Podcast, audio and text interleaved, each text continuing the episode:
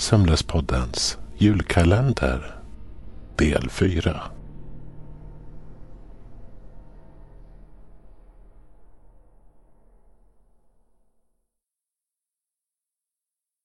Dagen tidigare så hade gänget fått en oväntad gåva. Julöl, pepparkakor och glögg. Men med tillräckligt mycket förfriskningar kommer ju allt som oftast en baksmälla.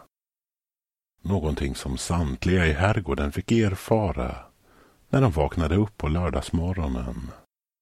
Vid sidan av var och en av deras sängar låg tändkastruller placerade från köket. Om de skulle behöva, ja, kräkas.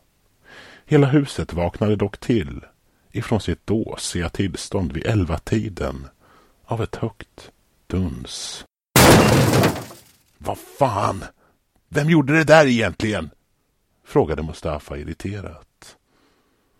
En snurrig och fortfarande illamående Tony kom in i gästrummet som låg vägg i vägg med biblioteket. Vad är det som händer? Frågade han irriterat. Någon av er försökte kasta min hantel på mig, okej? Okay? Jag fick den nästan rakt i nyllet. Det här är inte okej okay någonstans. Såg du att någon kastade hanteln, Mustafa? Frågade Tony, som började se sig runt i gästrummet. Sängen var obäddad. Det luktade instängt och var något varmare här än i de andra rummen. Det fanns inga porträtt. Bara en landskapsmålning av en faluröd stuga omgiven av en tät skog. Det fanns två trästolar i det lilla rummet. En på vardera sida. Nej, jag såg inte att någon kastade. Det liksom föll från taket, typ. Om det här är ett av Kvicksandsponnys pranks så är det inte roligt. Jag kunde ha dött, sa Mustafa, fortfarande chockad och rasande. Jag känner ytterligare en närvaro här inne. En man. Mustafa såg överraskad ut. Det är en stilig man. Från vad jag känner verkar han vara ofarlig. Men kanske har jag fel. Är du bög eller? sa Mustafa. Tony gav Mustafa den där blicken som han gett så många gånger sedan han kom till herrgården. Den som han ger när någon gör sig lustig över honom. Den här mannen är kopplad till kvinnan. Mustafa, jag tror det är bäst att du sover någon annanstans.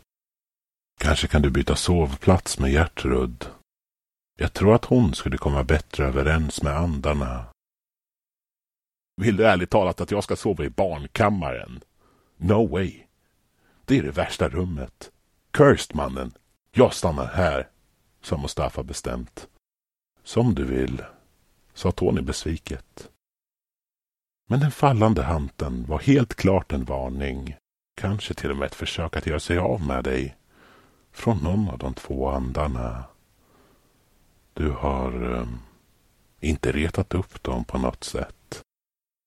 Mustafa blev tyst och vägrade svara. Gertrud låg på sitt rum i feberdrömmar och bara skakade. Hon hörde barnskrik som blev högre och högre. Det hade pågått i flera timmar nu.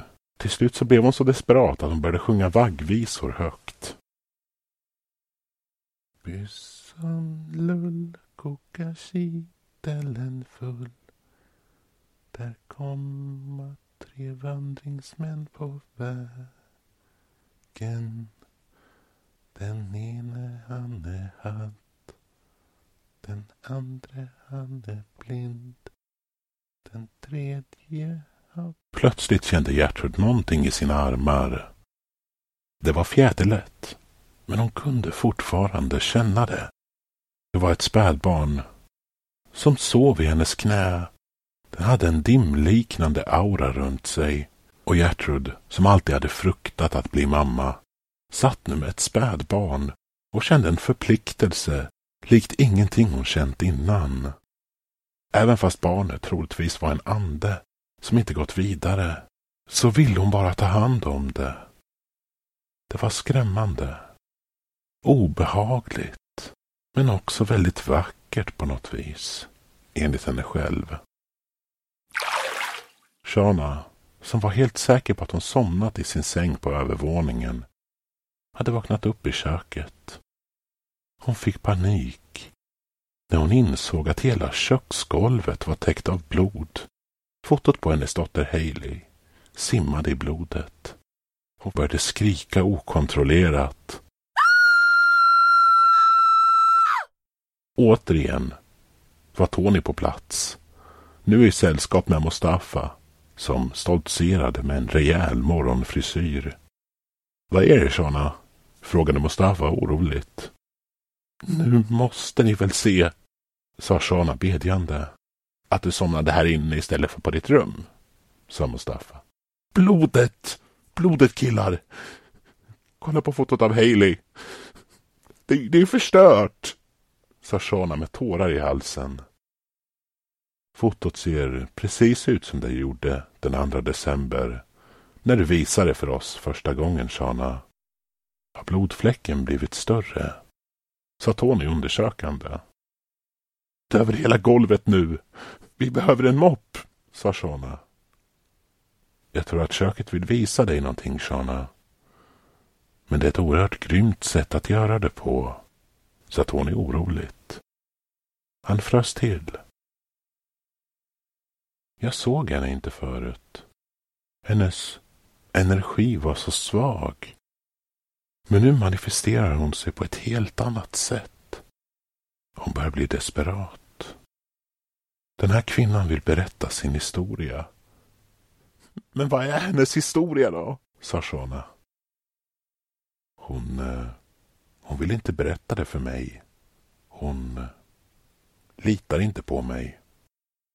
All sin tillit har hon lagt på dig, sa Tony. På mig? sa Sean överraskat. Era öden är länkade. Det känns som att vålnaderna här i huset väljer ut en särskild individ som de fäster sig till. Men inte du. Sa Mustafa och tittade granskande. Han såg mer allvarlig ut än någonsin. Det är ett val. Jag håller andarna på en armlängds avstånd till de väljer att berätta vad de vill om mig. I många fall vill de inte ha kontakt med mig. De kan vara rädda. Eller som jag sa nu, så litar de mer på någon annan. Som denna kvinna, Kerstin, som hon åtminstone delar med sig om att hon heter. Tony tittade ut i tomma intet. Tack Kerstin, för den informationen förresten. Det uppskattar både jag och Shona. Um, hej Kerstin, sa Shana och började vinka runt i rummet. Hon kommer till dig när tiden är inne, sa Tony. Kan vi gå härifrån? Jag vill aldrig gå in i köket igen, sa Shana. Hon höll fotot av sin dotter hårt i sin hand och bad Mustafa att bära ut en dunk med vatten och sätta upp på hennes rum. Väl inne i rummet så låg Katrin och bara stirrade mot porträttet ovanför Shanas bädd. Som hypnotiserad. Hennes huvud nickade och det såg ut som att hon var i en sorts trans. Jag tror vi fått svaret till vem eh, Katrins hemliga beundrare är, sa Mustafa. Katrin, sa Tony. Oj, ni borde inte vara här. Jag är krasslig. Det är vi alla. Blev kanske lite mycket igår, sa Shona. Shona hällde upp lite av vattnet i sina händer och började frenetiskt att försöka tvätta bort blodet som dränkte fotot av hennes dotter. Men det gick bara inte bort. Detta blod är ingenting som bara kan skrubbas bort, min vän,